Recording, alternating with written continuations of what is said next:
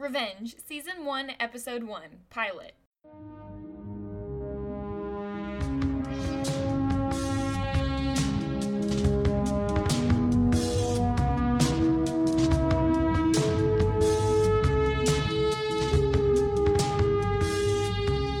Hi, and welcome to the Kowski Cast. I'm Mary, And I'm Laura. and today we're going to talk about the first episode in the first season of Revenge. How are you today, Laura? I'm doing pretty well, uh, considering we're both under a sheet right now.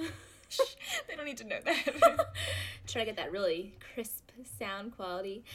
But anyway, uh, I'm really excited that we've started this project on revenge. I know that you recently finished the entire series, but I don't think I ever got past the second season, I think it was. yeah, I think for a little background, we can mention how we both discovered Revenge in the first place. Okay, well, the show premiered in September of 2011, and I was in my freshman year of college at that point.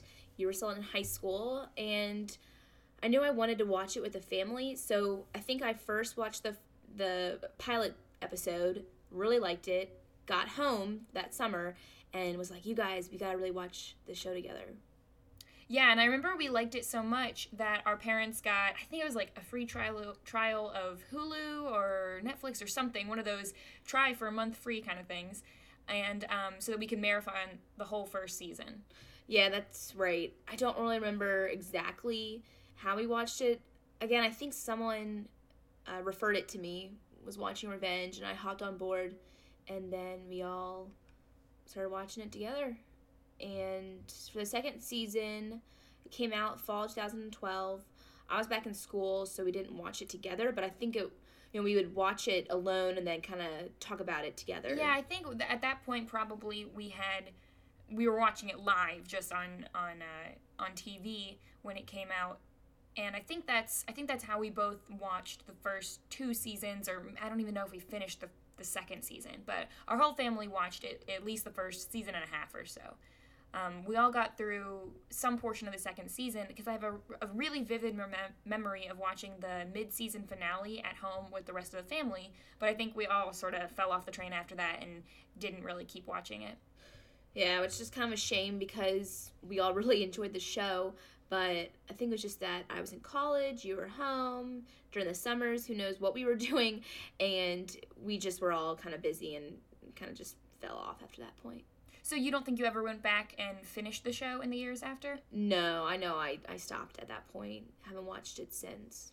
Yeah, neither had I until uh, just this past year, my final semester in college. I started to have some free time, and it had been bugging me for years that I hadn't finished the show. You know how like you kind of like to check that, you know, check shows off and check books Cross off them and off, things. Yeah. yeah. So I tried to go back to roughly where I knew I had left off, somewhere in the second season, but it had been too long of a break that I ended up having to go back to the very beginning and starting from season one again. And I finally managed to get to a point where I knew that I hadn't seen these episodes before and they were new, and somewhere around maybe season three. Okay. Yeah, and you told me that the show stays pretty intense. So I was I figured it was time for me to get back on, watch them all again so I can really cross it off my bucket list. Oh, yeah, I won't spoil anything while we go through this podcast, but I can say it's definitely worth watching the whole thing. Sweet. Okay, let's go ahead and jump into the pilot episode. Yeah. So, for this episode, if you've all just been watching along or if you've seen the whole show before, um, we're just going to take it through and talk about one episode at a time without spoiling anything for the future. So, just looking at what we're given here. Um, and, and there were several really interesting things that happened. The first of which is the show really relies heavily on the format of flashbacks and whether it be looking at things that happened just a few hours before or days before or months before anything like that so what did you think of the format of figuring out who emily was and her dad and the crime and everything through flashbacks Yeah, I, I really like it. I think this show, what really had me hooked was the very beginning, that opening scene when they're at the engagement party. And of course, kind of taken outside of the party on the shore, right on the beach. Uh, and like someone's someone's dead, we think. yeah we and that really grabs me at first because like, there's a cool party going on. It looks like you know pretty rich people out there having a party, and then kind of in the background you see that there's a crime being committed, and it really grabs you, hooks you in. Yeah, it really shows you what kind of show this is going to be. That we're going to be getting this high life Hamptons style show along with some sort of murder mystery. Uh huh. Action and that, but also I just like looking at the big houses and the the clothes and all the glitz and glam. I like Yeah. that balance. It's like a Pretty Little Liars. That kind of I like looking at all the fashion, yeah, this also show at the same time. has been sort of talked about as if it's similar to Pretty Little Liars in terms of you're told sort of upfront what is the goal, what's happening, whether it be trying to figure out who A is or or in this show trying to figure out more if- about the just more about the characters in general. Yeah, so they all have their if- secrets and behind if. Emily can avenge her father. So so yeah, the one of the first things we see after that opening with the engagement party that flashes back to 5 months earlier. Uh huh. And and we see when- that Emily's moving into this house. So we, we know there's a character named Emily Thorne, and she's moving into a house, and then we get a bunch of flashbacks with her and her father, um, or who we're led to believe is a young girl, even though her name is Amanda, uh, but her and her father living at this house years before. I don't know Uh-huh. how many years, you know, 10, 11. did you ever watch Everwood? So kind of not related, but she that's the main character or the girl. Uh, is your real name Emily? Emily- VanCamp. Yeah, Emily VanCamp. And so I watched it a long time ago on ABC Family, Everwood. Do you I know- her? I She had long, straight it. hair, and now she has short. Like, Wasn't she hair. like the girl? She had like a boyfriend Who got in a coma. Yeah, that right. That's right. And I she- I never really watched Everwood, but I I remember being around you while you were yeah, watching she's it. in Everwood, and then she was in some kind of soap opera, and then Revenge, I And- believe. And I think just throughout this whole episode, I really think that they the actress does a great job of both. Oh hi, I'm Emily. I'm just a Super you know, sweet little girl. Yeah, and then also then immediately someone leaves the scene and her face drops, and she's like, Uh-huh. mm, "I'm gonna get you." Uh huh. So I I really like the actress. Uh, and we we get a lot from this first episode having to do with like the double infinity and you see it Uh-huh. carved um, and you also see that she has a tattoo on her wrist mhm. of the double infinity sign and all of that and I, I, I get how that's sort of a sweet thing between her and her dad i always thought it was a little cheesy with the whole i, I love, love you, you infinity times, times infinity. infinity. yeah Yeah.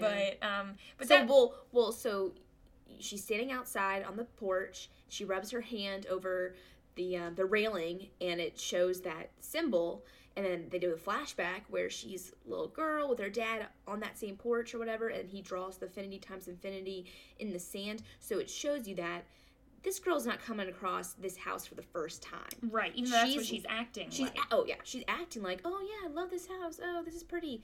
But you know, this is all on purpose. She has a reason for everything, which I love. Right. You know that like you're like, what is is this unintentional? No, everything is intentional. And a lot of this episode where we get the flashbacks with Emily, and I guess for for the sake of this podcast, let's call her Emily, just because it's easier to be going forward. yeah. So that's the name that she's given. Um, it, we get a lot of flashbacks spread out throughout the episode of her and her father and their relationship, and then eventually him getting arrested and taken away from her, her going to juvie, getting out of juvie. And just to compact all that right now, we can see that her life clearly she had a lot of ups and downs Uh-huh. um, and in going to juvie and we don't know yet why she was there but we see her getting out um, when she was emancipated so i assume that 18 maybe um, when nolan gives her the box with all of the diaries in it and and Well, the he- picture so he's waiting outside when she gets out of juvie, mm-hmm. and he mentions her dad, and she's not happy. She's like, my dad was a murderer, blah blah blah. So she's kind of still believes all that she yeah. believes that her dad was this horrible person and and then he's like no wait look into the box and that kind of shows her that hey your dad was actually framed yeah in the box all of his diaries are telling her oh what you must do is you must have forgiveness Oh, yeah. and she's like Forgive, yeah that's not something i could do no. oh and then nolan says that your dad just died like what six weeks ago or something, Something like, like that. that, It was literally ridiculous. right before she got out And I think that's one of the saddest things about this show is the fact that whether or not she believed that her father was a murderer or not, he died before she could ever. did they ever say again. how she he died was that later in the show I don't remember right off the top, just because I know that I powered through this show really just fast. thinking was it an illness was he attacked was he I don't know. Okay. Like I said, I'm not going to give any spoilers right now for what happens. I can't even remember. Gosh, it's been so Yeah. long. But we can also see all of the work that she's clearly put in over the past. I don't really know how old she is, maybe somewhere in her mid 20s right now 24, 25, 26. So, over the past, you know, four to eight years, she's clearly put in a lot of work to become a successful socialite who has. Uh-huh. and she was given money from Nolan, obviously, but she's got all of these projects that she's done. She said that she met um, the character Ashley volunteering at the Met because she likes to give back. So Yeah, I really she wonder was doing that. when she started this whole revenge thing. Was it right after she got out of juvie, or did she spend a lot of time just kind of uh, realizing what was going on after juvie, and then deciding to? It's she yeah, it's hard to tell how long it took for her to start this path and start changing her identity and and all that because from this first episode we know that she changed her identity at some point because when she gets out at juvie Nolan comes up to her and calls her Amanda and then later on when he sees her again she goes no Amanda Clarke doesn't exist I'm Emily now yeah. so we don't know exactly how that happened, but we know she spent some time doing this, and I think the show is sort of taking off right when she has actually moved to the Hamptons and is putting her plans into action. Whether or not she's put laid some groundwork, and there were some hints dropped throughout this episode that I mean clearly we're probably leading to believe that her meeting with Ashley was probably not a coincidence that she Oh knew no. she needed to get close to someone who was close to Victoria, and also potentially something to do with Lydia and her husband and their breakup could have potentially been had something to do with Emily. It's hard to tell. We don't know that yet. True. All we know is that Lydia's husband left her for a woman half her age. Is that that's all they said. Uh huh. Yeah. So the very beginning, when she's looking at house, she kind of looks over to the big mansion, and she acts like I don't, I don't know who, Who lives lives there. there? and the realtor's like, oh yeah, it's the It's the Grayson Graysons. family. She's like, oh, the Oh, who's Victoria Grayson? Mhm. Yeah, girl, we see. you and then. Grayson, or not Grayson, Victoria is standing out on her little lookout tower, looking right at her, and the the way they, I know we talked about this before, the way they cut it, it makes it look like like Victoria, Victoria can see her. it's Yeah, like feet away, but really, it looks pretty far. they're pretty far. I'm not sure exactly. Maybe she's got binoculars I was gonna there. say they didn't show us binoculars or a telescope. So we're introduced to a lot of characters throughout this episode that we're led to believe are probably going to be pretty important later, and it looks like some of which Emily knew as a child back when she was Amanda, specifically Nolan and Jack Porter. Well, actually, I don't know if No, she, she knew Nolan, Nolan. but Nolan knew her father. She yeah, she didn't meet Nolan until right out after um when she got out of juvie. And that's another He- thing that's He drives up right when she gets out. I guess he knew. I don't know. Yeah, maybe he. I mean, he's not really her guardian, but it's hard to tell also how much older Nolan is than her because they look roughly the same age. The actors are probably pretty similar age, but he. He's probably only a Well, you would have to think she. Her father was taken away from her when she was, I don't know, somewhere between 9 and 11, it looks like. And he must have been 18 or so probably at that time if if her father had been investing in Nolan's company before he was, you know, accused of this crime. true. So, So he could be even like ten years older than her. Somewhere, yeah, pr- sorry, minimum of six, maximum maybe 10 years older than her, but so he's a bit older, but so Nolan it doesn't seem to really have too many friends. He's kind of got, I don't know, an interesting look to him. That's one thing I know about this show is that Nolan, his look changes Does he throughout kind the of show a remind you of bit. like Chuck Bass Who's Chuck Bass? in uh what's that show? Show with Blake Lively. Uh, Gossip Girl? Gossip Girl. So he's like the fashionable, kind of odd guy, Maybe. and kind of annoying at times. yeah, he's, but not only annoying, But one Chuck ends with like Blair, and so he's different than Nolan. But this episode makes him seem almost almost creepy, like suspicious when he's all I could be as big of an enemy as any one of them. But he just seems kind of like an indignant child. I don't know. yeah, why is he all like this? When he was just a guy that had a startup, a successful Yeah, startup. basically, he's young. and why is he not in. Silicon Valley? Why is he in the Hamptons? I don't know. That's not. That's not like where startups are. Anyway. I don't know. well, anyway, so we just know that he owns some kind of tech company, but we don't even really know what it is yet. And we see him filming people at a party, and he's using like a flip camera. I just think that's funny. Yeah, shows how dated it, it is. a little bit. And so he is one of the people that she meets, and we we talked about Ashley before, who seems to be a assistant slash party an planner. accent. It's like she's British. I think she is. I think she. Yeah, I think she's from Graysons. yeah the Graysons. But so they seem to be friends, and there's this really funny sentence where Ashley is bringing like housewarming presents or whatever to Emily after she's just rented out this beach house where her father used to live, and she's talking about planning this party for Mrs. Grayson, and Emily's like, "Oh, put me down for one of the ten thousand dollar tickets." And then, like one sentence later, Emily is telling Ashley, "We should go get drunk on cheap margaritas." And I'm like, "You can clearly afford expensive margaritas. Pay a ticket. You can afford a ten thousand dollar ticket, but you can't afford a ten dollar marg. Yeah, really. Gotta get a. Although I don't blame her. Cheap margaritas are pretty good. Honestly, so. though, what is a cheap margarita? Maybe she's like a cheap margarita is like twenty dollars. I don't know. Who knows?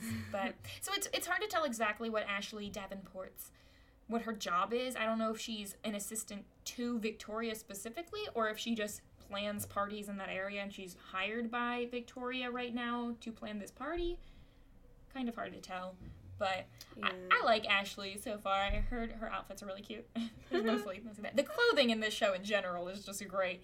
Uh, Victoria's outfits are always these sort of like skin hugging but very I don't know stiff looking outfits and Showing off her body. yeah, she's got curves.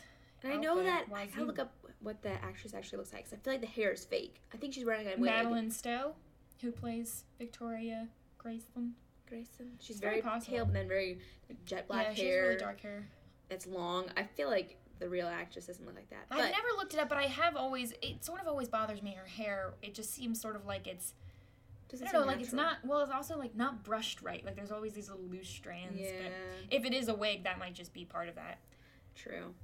So, so the whole thing with Emily and Ashley, I wonder if their relationship was just a setup to get closer to Victoria. You would think it is. Maybe it's a coincidence, but I think this is one of those shows where it's kind of there are no coincidences. You know, everything happens for a reason. Yeah. Did they say they? Oh, you already said they met They met volunteering at the Met. in- that last summer. Uh, Or this maybe is a the summer year now. ago. Maybe it was in Maybe the it's- winter. I don't know how long they've known each other, but probably not more than a year or so. And um, a- anyway, so besides Ashley and Nolan, the other new characters we see are Jack Porter and his father, and then his younger brother Declan. Um, which is I don't know why that name always kind of cracked me up. Jack Declan. Like Jack is a very typical. Just my name's Jack, and then Declan is something that you wouldn't. Yeah, I don't know. And we we don't know anything in this first episode about either Jack or Declan or Emily's mothers. We don't see anything about their mothers at all. The only mom we see in this is Victoria Grayson. And Yeah. But but on on talking about Jack, I don't know. What do you think of Jack just in terms of the first episode? Uh, what? Like how attractive he is? Well, I mean, I I don't think he's really my type. No, I mean he's very, you know, he seems like a nice guy though. His, uh, the dog. Oh, Sammy, another important character. Sammy the dog, who is, uh, young Amanda Clarke's dog that I guess I, I guess Jack has now. So it's Oh, it's her dog, but when she was I taken was- away, I think she gave the dog to Jack at some point. But Oh, so Jack has this dog Sammy, which we were also talking about. I mean, this dog's got to be 10, 12 old. years old at this Uh-huh. point. Um, but the dog runs and, and sees Emily and jumps on her, and Jack is all, you know, I, I think she's holding a, a dress and a garment bag or something, and maybe he gets muddy prints on it or something. But Jack says, "Oh, you know, go go to the dry cleaner and tell him that Jack Porter sent you, and we'll make sure it's covered." And she gets kind of awkward and is like, "Oh, oh no," and walks away. But he just seems like a nice guy. Well, first she's like, Sammy? And I whispers that, thinking, oh, is this Sammy? Which- so does she not know that? No, she definitely knows that's Jack I think she does know it's Jack. I think he just she doesn't know how to act right now around him. And she does not want him to know it's her. Right, and because we can tell that Jack is clearly still holding a candle for Eh. Amanda. He named his boat Oh, yeah. the Amanda. The Um, and that's a whole other subplot of, of Jack is Well, because so Jack's about to go. When we see him, he's in his dad's uh, Bar. bar, restaurant bar thing, the right? stowaway. the stowaway, right on the edge of the water. and talking about how Jack is about to go on this big voyage To boating Haiti. around. No, to he's, he's going to Haiti to help out after some earthquake Uh, happened. Like a thought he year just going on an adventure. No, no, he's that's what I'm saying. He's a nice guy. He's Wow, the, and he said that he wanted to go right after the earthquake to help out at Haiti, but his dad talked him into sticking around to help out with the bar for a while. Bar, yeah. So he's like outside on his boat, and then Nolan's trying to buy it, right? And he's like, "It's not for sale. I'm about to go out and go to Haiti." I don't know why Nolan wants to buy the boat, but and we see at the end of the episode um, when Mr. Porter needs money for the bar that Jack decides to sell the boat to Nolan, and we don't really see that exchange, but we see him call Nolan and say, "Hey, do you want the boat?" Yeah, it's kind of implied. and It's implied that he's uh, going to sell it, and it just shows but what a great guy Jack is for when he hears that something's not right with his dad in the store or he, the, the yeah, bar. He's so quick his to life to, do that. yeah. Oh, what a good guy. Maybe Yeah. yeah. maybe I should. Maybe I'll uh, reconsider. But, you know, when talking about Jack and comparing him to the other people in this show, just on face value, you meet Jack, you meet Daniel Grayson. Who's your pick? oh gosh, I mean Daniel Grayson off the looks. Come on, that He is he's cute. very cute. He's very cute. Uh, but he's more of a Business party guy, party yeah. guy, business guy. Looks kind of clean cut. Jack's got like a mustache, longer hair. Longer hair. Not really Wearing the plaid and the jeans, but yeah. but I mean different different life, you know. This is someone who lived by the docks versus someone who lives in Grayson Manor and and we're introduced actually to Charlotte Grayson, the daughter of Uh-huh. Victoria and Conrad. that name, I don't know why I always want to call him Conrad. Conrad? Conrad Grayson. Victorian. Um, and Conrad. and the other thing about Conrad is that he just, when you see Victoria and Conrad together, I, I always thought like, I mean, Conrad just looks like an average guy, and then you got Victoria with her long hair I and think her. Conrad looks pretty cute for an older guy. Well, he, I'm not saying he's not attractive. I just think he looks more normal. I don't know. He doesn't seem like an imposing figure as much as Victoria does. Yeah, but I guess that's true. That's part of her. know, Victoria Uh. really does. You have that sort of regal, Mm-hmm. high class look name's about her. Victoria. It's like Queen Victoria. Yeah, and they call her Queen Victoria a lot. But, but yeah, so we see Charlotte, or as Conrad calls her, Charlie. Um, Charlie. But yeah, Charlotte Grayson, and she seems. I don't know Declan's age. They both seem under 21, but we're not somewhere Yeah, in high school, definitely under 21. 17, 18, somewhere in that range. And we see that she's just sort of wants to party and sneak out of the house and swim, and she keeps trying to get alcohol, and it doesn't seem to ever really work. And then Daniel comes home from. She's like, did she say Danny? Danny's home. Danny's home Yeah. when you see him driving up in his convertible, like Porsche or whatever. I don't know, but He's, home for the summer, or or I guess this is kind of their summer home though, right? Yeah, I So think they're this is all like their- moving back. I think they probably don't normally live here. I think this show generally just takes place during the summer during the summers. Okay, gotcha. In the Hamptons, so he's home from what business Harvard Business School, right? I think so. Uh, yeah, I don't know why I had Harvard Law Business- School in my head, but I'm pretty sure it's law Harvard. I think Maybe it's it's business school. school. I'm not sure. Shoot, he looked that up. Rewatch the we're first. Not, we're not here for the facts. We're just here to They comment need to on know it. the facts. Yeah. To have it. But we we get the feeling that he's following in his father's footsteps. Mm-hmm. And, and and there's something that we hear through Ashley, who sort of serves as our introduction to all the characters because she's telling She Emily, narrates. Yeah, she's like, she's like, oh, he he wrapped his car around a tree last summer because he was a big partier, and he was with some waitress, and supposedly something happened to the waitress. they paid the waitress off, or, Or like, they paid the, the court off so that Daniel wouldn't be charged with anything, something like that. So I assume we'll hear more about that later. We haven't really gotten a whole lot on that, but when mean, they're it's not surprising. A rich young boy, kind of goofing around, doesn't really have any a care in the world, and just wrecks his car. Yeah, yeah, and I- don't know. I mean, I think Daniel's okay, but I think when you stack up him and Jack, I think Jack just has such more moral character. He does, but he's not as rich. Okay, No, if that's what we're going for. Well, Emily now she's rich. Yeah, she's. She, I guess that it would make more sense for her to be with someone like Daniel, but anyway. Wow. Uh, but so we know that we know that Daniel has clearly dated someone in the past. Do we think that Jack has ever dated anyone? I could, could see him dating like a small town girl. I just they don't mention it in this episode, so I don't know.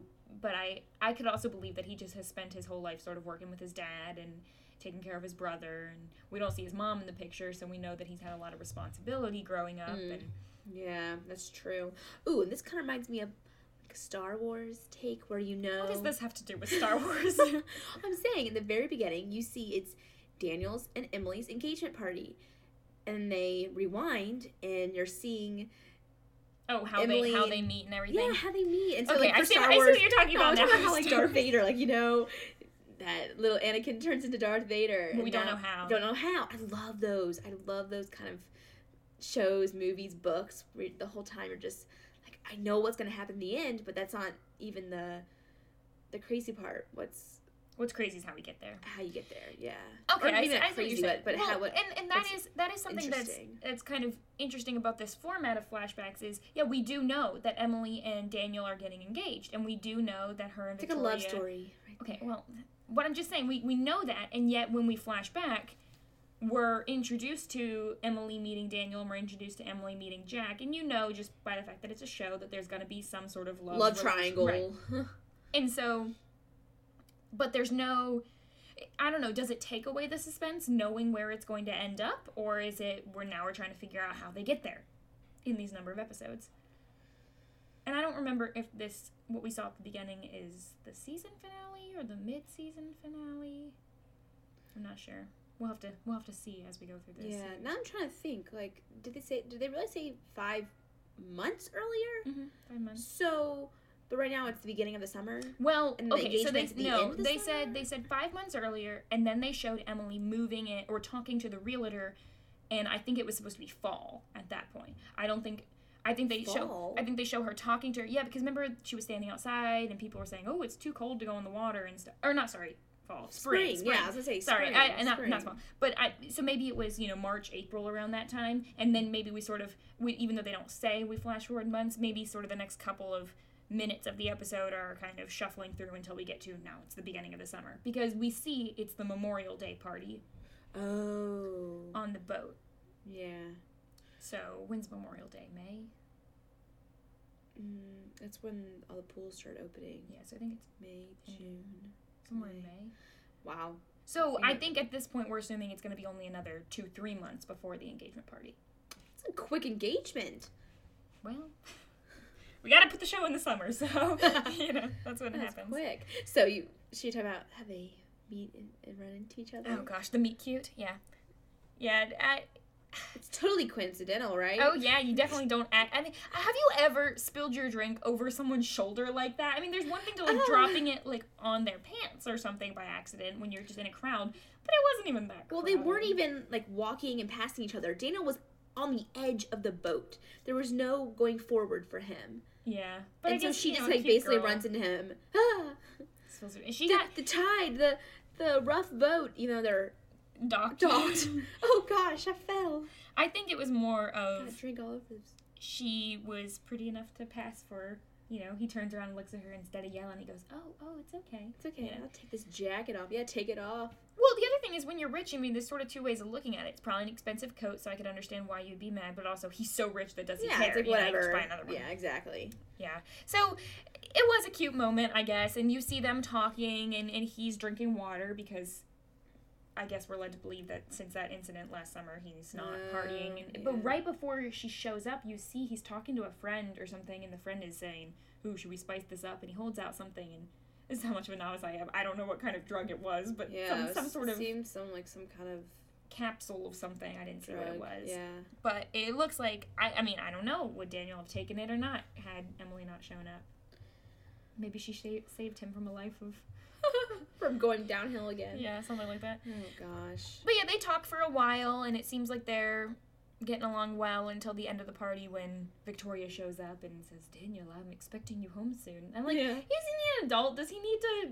I don't know. Yeah, really. He's. I guess if he's then, well, if he's in grad school, right, Harvard business Oh, school, that's yeah. probably he's an adult. Yeah, He's, he's probably totally an adult. 25, 26, somewhere. I don't know how Come old he is. home. It's past your bedtime. I don't know. We totally skipped all of Lydia. Oh, well, I was going to get to that. yeah, the actual plot of the episode. But just that was mostly setting up all of the different characters we're introduced Oh, yeah. to. And and everything. But but yeah, so the the main plot of this episode is centered around Lydia Davis. Well, like each, you kind of can tell each episode Might be a new person uh-huh, that she can. So she's got. Emily has got this picture of some sort of party, and it's a Grayson Global party for the company because that's the company her dad used to work for. And there's all these people in there, and we see at some point in the show is a flashback of her watching a video of Lydia Davis, who at the time was her father's step. Oh, what am I saying? Step. Um, secretary. Uh-huh. Yeah, so her father's secretary, Lydia Davis, who testified against him. Mm-hmm. And she believes. That hair, though, by the way. Oh, the bangs? Yeah. Lydia Davis's hair in that flashback was not not the most. I think they were just trying to make her look younger. I don't know, but just because you're younger doesn't mean that you gotta look worse. I don't know. She looks good now. Yeah, she does look pretty good now. So they show her testifying against him, and based on the diary entries, I think we're led to believe that that was a false uh, Tes- statement. Yeah. Testimony. Testimony. Yeah, testimony. Yeah. I was looking for that word. And so the plot of this episode is mostly She's either covering her back or the Graysons told her to cover theirs. told her to do that, something like that. Anyway, she screwed over Her father. her father, yeah. So we see throughout this episode interactions between Lydia and Emily, and also interactions between Lydia and Victoria. And it starts out where we know that Lydia has gotten a separation or divorce, I think just separation, from her um, husband. Husband. David? David? No. David's Michael? Michael. I was going to say Michael. David is Emily's father. So yeah, Michael. So her and Michael have been separated and therefore they're putting the beach house up for rent and that's why Emily's renting it and I think Michael is threatening to sell it. And Lydia's Yeah. afraid that one of the other I think she says vultures or something like that is going to take the house because it's great location right next to The Victor- Graysons. which is kind of interesting when you think about it. So Lydia has been living in this house that used to be David Clarke's next door to Victoria, and it's kind of weird. You wonder was that some perk of testifying against him? Was that she got the house, or I don't know. That's interesting. It yeah, kinda- I didn't even think about, think about that, but totally makes sense. And then Emily, she goes outside on the water, and doesn't Lydia run by? I think yeah, Lydia or walks by while Emily's standing out there looking like she's gonna get ready to swim. And Swim. And so she, they both meet each other for the first time because Emily doesn't know who she is, but really she does. yeah, and and then we well, she plays off dumb. She's like, "Oh, hi," and then Lydia says, "Oh, are you the the, The renter? renter. And this is my, I'm the owner." Yeah. So Lydia kind of seems kind of like a woman who is just trying to cling on to her good standing in the social circles, Mm-hmm. even though she's going through this sort of scandal with her separation from her husband, um, who has left her for a younger woman. And I guess we're led to believe her husband lives maybe in New York City now. I don't know. Not at the Hamptons.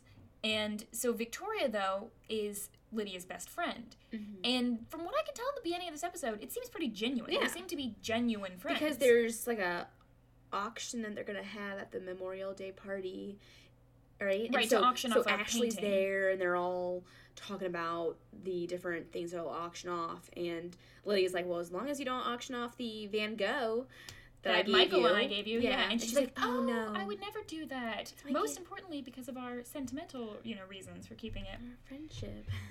Uh, so this Kinda is just foreshadowing. it's just one of these situations where you go, who do you have more loyalty to, your best friend or da da da? And well, it's kind of interesting. I feel like Victoria is so. She'd wear the pants in any kind of relationship. She'd wear the pants with her relationship with Grace, uh, with Conrad. Mhm. She, uh, it's just Lydia seems so much more down to earth and just a regular girl, and Victoria's all. It's are you it's like a why do you think they're friends? Or yeah, like their friendship. I feel like it would be. well, I'd be intimidated to be friends with Victoria. Yeah, but but I think also the the parts of this episode where Victoria was least intimidating was when she was having genuine conversations with Lydia and seemed to be friends with her. You know, you saw that it kind Victoria of shows her other side. right, and, and you saw that Victoria stood up for Lydia when the other women were sort of being like, "Oh, I heard that you and Michael broke up and stuff." And, True. And she comforted her, and so I think that that was. I, it's think like- they were genuine friends. I feel like Victoria's a good person to have as your friend, but a horrible person to have on your bad oh, side. Oh, yeah. Like she'll Well- stick up for you. She'll treat you oh, well. oh yeah, She'll get you into all the parties. yeah, but the one time when once you cross her, there's no going back. Yeah, I think that's really where this where this goes downhill because what we see is Emily sort of taking pictures and creeping behind, and we see pictures of Lydia and Conrad, who are Together. together, Dun, dun, dun. making out in a window in a hotel or the or the, the South Fork Inn. Mhm. And uh, so most of this has to do with But how did she know they were in the South? Fork? I again we're Don't they- given this they- I would assume this is sort of something she knew before she came to town. Somehow she had done some research. Maybe she had been in New York and saw Conrad meeting up with Lydia. You never know. But it's just research she's done. Maybe she's been stalking Lydia for a long time because, for whatever reason, Lydia is the first person she decides to go after. As opposed to coming to town and going straight after Victoria, she wants to punish Get, everyone. get rid of their like, like Social circle. Yeah, yeah, they're like, pawns, kind of. pawns before you get rid of the queen. But like Lydia, what in the world is she thinking? Why would you go and have an affair with your best friend's husband? Well, that's what I'm she saying. could have had an affair with someone else. What is? Yeah, and, and you look at it from Conrad's point of view too. Is he clearly knew that that was his wife's best friend, and and later on when Victoria discovers the affair, it doesn't even seem. faces her really. She's it like, doesn't. don't do it. Yeah, she just says, "Don't do it again," and I wonder. Do we think that that's because she seems to care much more about appearances of being a happy family, much more than actually being a happy family? Yeah. Um, like But- you never really see a whole lot of But what's the perk? What's the incentive for Lydia to have an affair with Conrad for over either it's fun Is he she giving her- feels really bad and and we don't know if this is a recent thing either no, if they've been doing this be- for years. Well, that's why she lives beside them, probably. maybe yeah we don't know um, that's what. we do know divorce? that i don't know we don't know if that factored into why michael left her it's hard to say but i think that Yeah, who came first? Did Michael start? Didn't he? He was leaving her for a younger woman. Which you do you think that they were having an, like he was having an affair with a younger woman? i don't know She was i having think an affair with the way i look at it is She all a lot of these couples are not really happy and they're all just together for social reasons and so i mean lydia never really seems that upset that michael has left her she But seems more think- upset that her social standing has gone down because she's in a separation Yeah, but do you think that what Conrad and her had was real love? Like they or i don't know Are they just using each other because Victoria's not giving Conrad what he wants, Conrad's not giving Victoria what she wants, and then it's hard to say.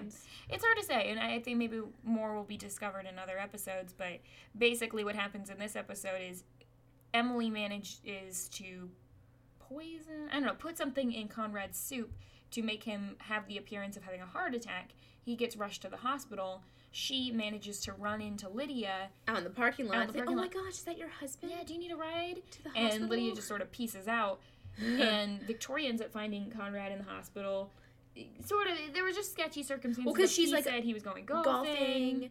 Then she sees the road from the South Fork Inn, which is way in the opposite direction Well, of and, golfing. and it seemed like she was sort of buying it that he wanted to stay out of her way and, Well, he- and, oh yeah, he and said, go well, get lunch, but yeah. having a robe is a whole other thing. Uh huh. Yeah, he said, "Well, you were all caught up in the party planning, and I wanted to give you some space, so I went golfing, and then I went down to the, oh, I had a long drive. I went down to get, To get lunch. at the club, and then why was he wearing a robe? But she could have easily said, oh yeah, I was in the sauna."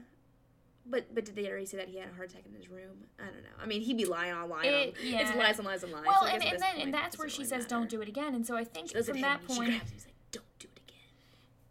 which is kind of intimidating, but Yeah. but I think I think that point shows she knows that he had an affair, and she just tells him, "Don't do it again," because she doesn't want to get caught in a scandal more so than she cares that he actually did it.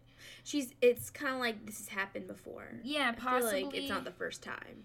but she doesn't know as of now who it was.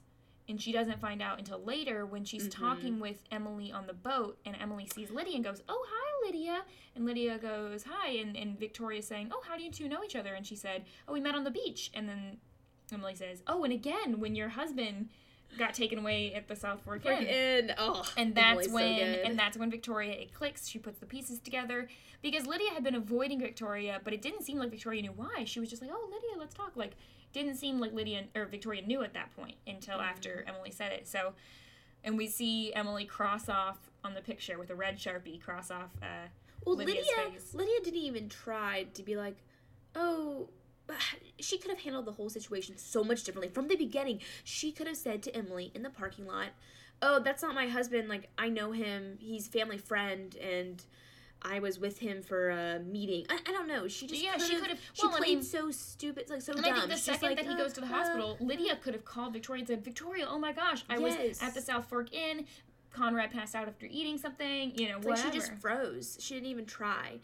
I- mean, it's good because in the end, the truth comes out. And But but hiding from something. I mean, I'm not trying to. I'm not trying to advise our listeners on like how best to get away with cheating. But I'm just saying. I think coming out and and communicating with Victoria and being honest that you were there with him probably comes off as a lot less suspicious than not telling her and being Maybe she wanted later. to get caught. I, well, know. I guess everybody can't be so smart and sneaky and stealthy. Stel- stealthy. stealthy. What'd you say? Selfie. No, I I know the word stealthy. Stealthy. Yeah. And and so that was the main. It'd be a long show if Lydia was smarter and went right to Victoria. But Victoria, in in, in the end, Victoria would have caught on. Probably. She's smart enough. And she, so basically, Victoria. While while Lydia doesn't really get attacked or anything, Victoria kind of bans her from the Hamptons, and she says she makes well, an announcement Well, saying, first they go to the uh, when they're at the party with the Memorial Day party auction. she gives uh, away the Van Gogh. Yeah, Victoria goes up there and oh, this is the thing where video or I don't know. I, I was kind of She confused said- with that whole thing. I think she said so. It was gonna be it they were gonna be giving away a Monet. It was an auction, like a you know I'm guessing a silent auction kind of thing. And it sounds like Lydia won the auction, whether or not Lydia actually won, or they just said Lydia won the auction. Um, she ends up sending her home with her own painting, Yeah, and then she, Victoria's like plays escort her off the boat, like tells her security guys, and then she she makes an announcement saying that that the house has been up for sale now, which I guess is good for Emily. Emily's moving in, and it sounds like she said, you know, oh, I think that Lydia, this is Lydia's last weekend in the Hamptons. So at least right now, Lydia, or I guess what I'm trying to say is Emily didn't need to kill Lydia. No, she just wanted get to ruin her life. Yeah. I think that's really the point here. yeah, and Emily didn't really do anything. She didn't really have to do. It was all she set up the reveal so that Victoria is the one that actually did the the damaging part for Lydia. Like Right. Emily didn't have to put any Yeah, bad in, blood in on this her. first episode, Emily really doesn't have a whole lot of suspicion around her. She didn't really do much. She's played kind of dumb and oh, was your Right. okay? She just was made sure she was in the right place at the right time. And we see from the end of the episode where you see the last thing we see is Victoria calling uh, someone, some sort of security or something, and she says, "I want you to find out everything you can about a young woman named Emily Oh, Thorne." So we know that she's suspicious of her, but I might just be more of a routine person who lives next door. Let's check up on. You know, Victoria wants to know Uh-huh. everything about everyone. Well, a couple other things that I wanted to note the very the very end when Emily's in her her house and then Nolan comes, kind of scares her. At first, it acts like at first she acts like she doesn't know who he is, right? Uh, Or that's what I kind of picked up. No, he, Maybe he had- doesn't know who she is until he is looking at pictures that or video he had taken on the boat, and he recognizes her. And he comes in, he goes, "Oh, I almost didn't recognize you." And she says, "What do you want?" Yeah. Amanda. And she says, "What do you want?" Actually, she like shoves him up against the wall because Uh-huh. she doesn't want people to hear that he's calling her Amanda. And he, she says, "You know, Amanda doesn't exist anymore." So wait, she says that to him at this point, not when he picks her up from juvie. No, when he picks her up from juvie, she hasn't changed her identity at that Yeah, point, and she still has the the black hair. Black hair, which then she goes blonde, and let me tell you, she looks. Gr- I mean, she's probably a natural blonde. Well, her eyebrows are. Well, doesn't that doesn't mean Who the actress? I think the Yeah. actress is a natural blonde. blonde. I've never but seen her. maybe I should go blonde. Maybe she looked great blonde. Little transformation. Maybe, transformation Tuesday. Yeah, you've never cut your hair more than like two inches, so I don't think that you would ever Uh, sun in. I do be sun gutsy in. enough for that. Oh my gosh. But anyway, I guess she didn't see Nolan at the party because she acts like they're think- meeting for the first time, kind of, but yet the flashbacks, you know, they met back when she got out of juvie. Now he looks just been different trying too. to avoid him. he was kind of, yeah, he had he had like a mustache or like his hair was like darker too. It was it was darker and it was shorter. It was just sort of different. He's got these big elfy ears also that are sticking out of his ah. hair and his head. Well, it was mostly when he was wearing that hat that it just looked silly. Ouch. I know. So he kind of says like, "I'll help you get revenge." And she says, She's like, "I "Uh-uh. don't want. It, I'm a. It's a one man show. I don't need no help from anybody. I'm an Yeah. independent woman." and then the last thing too, the watch. When does that come Right. So play? she she has a watch, which I'm which I'm assuming was maybe in the box. And the she's standing on the pier looking at the back of the watch, and it says, "To David, love Victoria." Something about until forever, or I'll be with you forever, something I like think it that. says like David until forever. Victoria. Victoria. All And- it says. So that's the first time that we really see from this episode.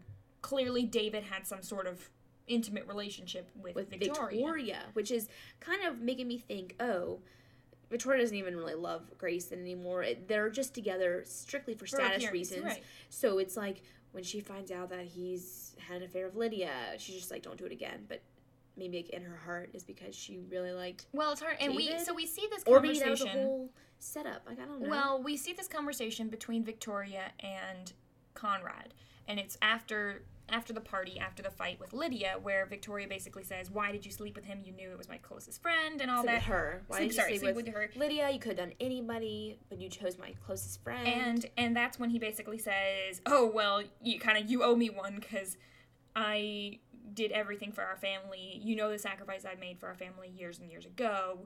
And she says, "You know, I had to condemn a innocent man." Mm. And so we know Yeah. what we know so far is clearly the Graysons did something. Clearly they're responsible for something, whether it be 100% the taking down of Flight 197. 197? I think so. Uh, I don't know the number, but but the, so David's kind of been charged with being what the person that funded the money, I think, to funded the the uh, terrorist organization that took down the plane or something. and this is 9/11, right? No, I, I Oh, don't think it's oh. really. I think it's a fictional Uh, plane that was a similar type of thing, though. They showed and there were 200 tower on and- burning. Oh, I was there were 200 and some um 200 and some people people who all died on the flight Oh, so this, that was a made up thing. i think so i don't think it was a real i, I you should look up into flight that. i think it was 197 but we from this conversation we see that there is clearly some victoria's not 100% an evil person or maybe she is but it seemed like she did i don't know like david and feels bad about that Either she liked David and she, or she just feels guilty or no, I'm saying, or maybe the whole point was that she lured him in to really get him. Maybe I don't know. I'm just, I'm just Well, thinking about all but these what she options. reminds me of is sort of Cersei Lannister. It's like we hate her and we know she's a bad person, but we see her side as well. We see her reasoning, and I think that's what's fun about this show is that we don't just get Emily's point of view. Oh yeah, you know you. Well, so far we've gotten Pretty much just Emily, Emily. and and uh, I wanted to call her Cersei for a second, And and Victoria. Victoria. I think that's Um, all. Think that from this first episode, did we see anything from Lydia? Or well, I guess really. Jack's point of view maybe. Oh, a little bit with the dad and the boat. That was about it. Jack's, uh, the sister. I mean, I guess they've kind of showed. th- They'll they'll go into each character. I think. They'll Probably. show their side. And and I like I like these this flashback and format. I think some of it's a little bit cheesy. Just Emily's narration at the beginning, we usually get a quote or something from Emily, and, and this this episode here. Let me just read what it said at the beginning of the episode. It said. When I was a little girl, my understanding of revenge was as simple as the Sunday school proverbs it hid behind. Neat little morality slogans like "Do unto others" and "Two rights don't make a two wrongs don't make a right." Sorry, but two wrongs can never make a right because two wrongs can never equal each other. For the truly wronged, real satisfaction can only be found in one of two places absolute forgiveness or moral vindication. This is not a story about forgiveness. Hinting that she's gonna get vindication. Yeah, and, and I like that they upfront say it, it reminds me of um 500 Days of Summer, where at the very beginning they say, Oh, This is this is not a love story. Yeah. Yeah. Kind of right. Well- It's like they tell you this is not a story about forgiveness, Well, and yet you uh, hope. no, duh. The title is Revenge. Yeah, there's that too. but, But- no, I, I like it. I like it. I, and I like This is that. not a story of I like that, but at the end they do a similar narration where she's talking about, you know, people say that revenge is cold, but it could be as warm as a bowl of soup. and I'm like, okay, come on now.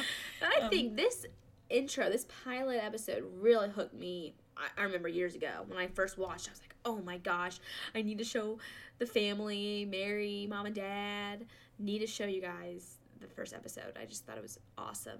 I think so too, and I don't really normally get into liking some of the shows. I think sometimes when you you hear oh it's about the Hamptons, about rich people, you think oh it's gonna be trashy or whatever, or you know a, a soap opera. But I you know this is more of a suspense drama. Yeah, I agree.